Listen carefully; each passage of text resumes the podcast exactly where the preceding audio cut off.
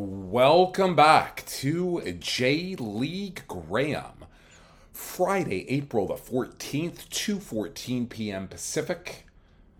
Been an a up and down season for for all three leagues. I haven't done J Cup yet. Um, I missed, I believe it was last week or two weeks ago. I didn't even realize it was round two. But when I looked back, I think there was only like one or two plays that I liked. Um, there was randomly some J2 midweek, which I finally won a unit in. Uh, Verdy uh, money line was a two unit hit.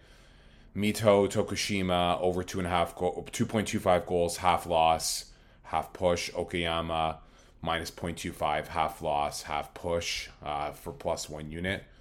J2 is uh, minus 2.39 because actually, well, last week, we don't need to recap it all. It's on Twitter, J League Graham it was minus 0.88 units.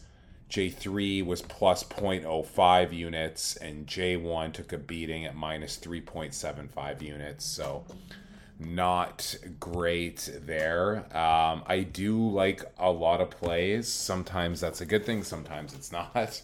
Um, so, let's dive in. I am going to crack a beverage as well. And then I'm going to go pick up some dry cleaning. So I just bought a basic six pack of Pacifico. Um, just an easy drinking Mexican lager.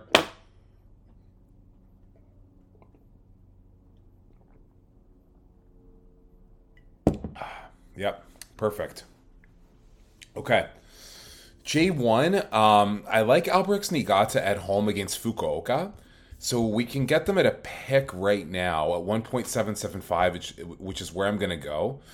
Um, I think they can win, obviously, um, but we're going to play it safe due to the somewhat rocky start this year. I feel like they could score two goals as well, but I'm going to leave that. Um, so we're not going to take a team total there. So Niigata pick 1.775. You know, we're going to make that a two unit play. Um, I like goals. Um, Sagan and Kashiwa, we are going to do over 2.25 at 1.925. Um, both of these teams are not scoring goals. Sagan, five goals, four and seven games, but 10 against. Kashiwa only has four and seven, but 11 against. So let's uh, let's see here. Maybe them facing each other, um, they um, can open it up and finally get some goals here. Um, and Shonan F Marinos, I like over 2.75 at 1.825.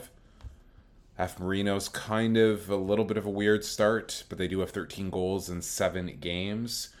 Uh, Shonan has 15 goals in seven games, which is shocking. So we're going to do that. And we are going to take Urawa money line plus 100 at home against Sapporo. One unit play. So Niigata, two unit play on the pick, two totals, and Urawa on the money line. Uh, then we are going to move into J2. We are going to take Iwaki at home versus Kusatsu, minus 0.25 at 1.825. This is weirdly priced because Chiba has actually been a disaster this year. So I'm not really sure why. Maybe they feel that they're finally going to come out of this funk. I've chased them a few times myself. They're 21st in the table. Uh, they only have one win in nine games. They are home to second place Tokyo, third place, excuse me, Tokyo Verdy.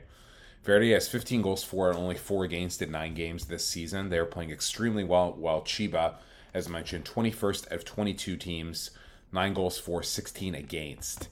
However, we are going to roll with Chiba and we're going to play it safe at minus point minus 0.25 at 2.050.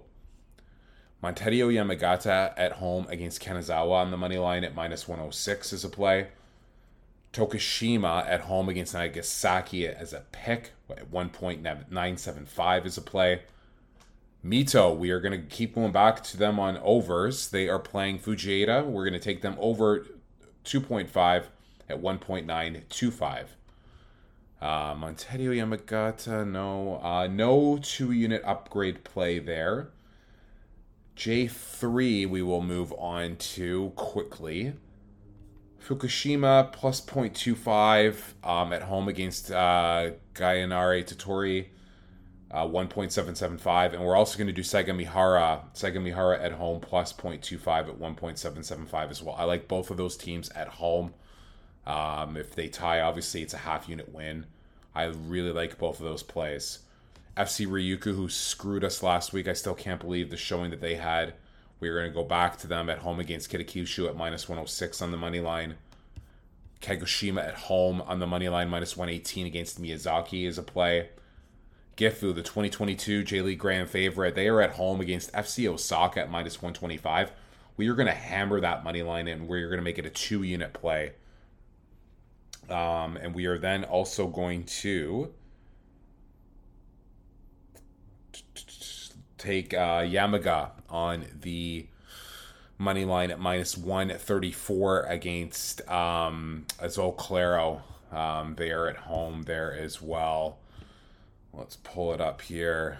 Um, so J3 has obviously been extremely disappointing. Take it as you will. For whatever reason, these games stood out to me this week. I like the card.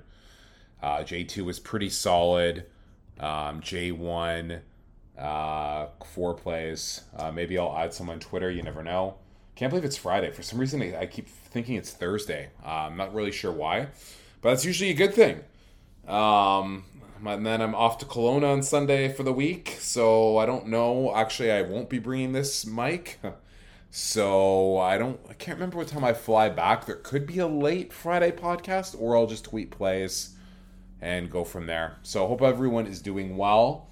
I heard the weather is beautiful in Toronto. The sun's shining right here, but it's actually been cold for Vancouver standards. Uh, it's up to 11 right now, so probably going to go for a Friday afternoon walk as the workday winds down. And uh, hopefully we cash and let's get into the positive units. Thanks everyone for listening and take care.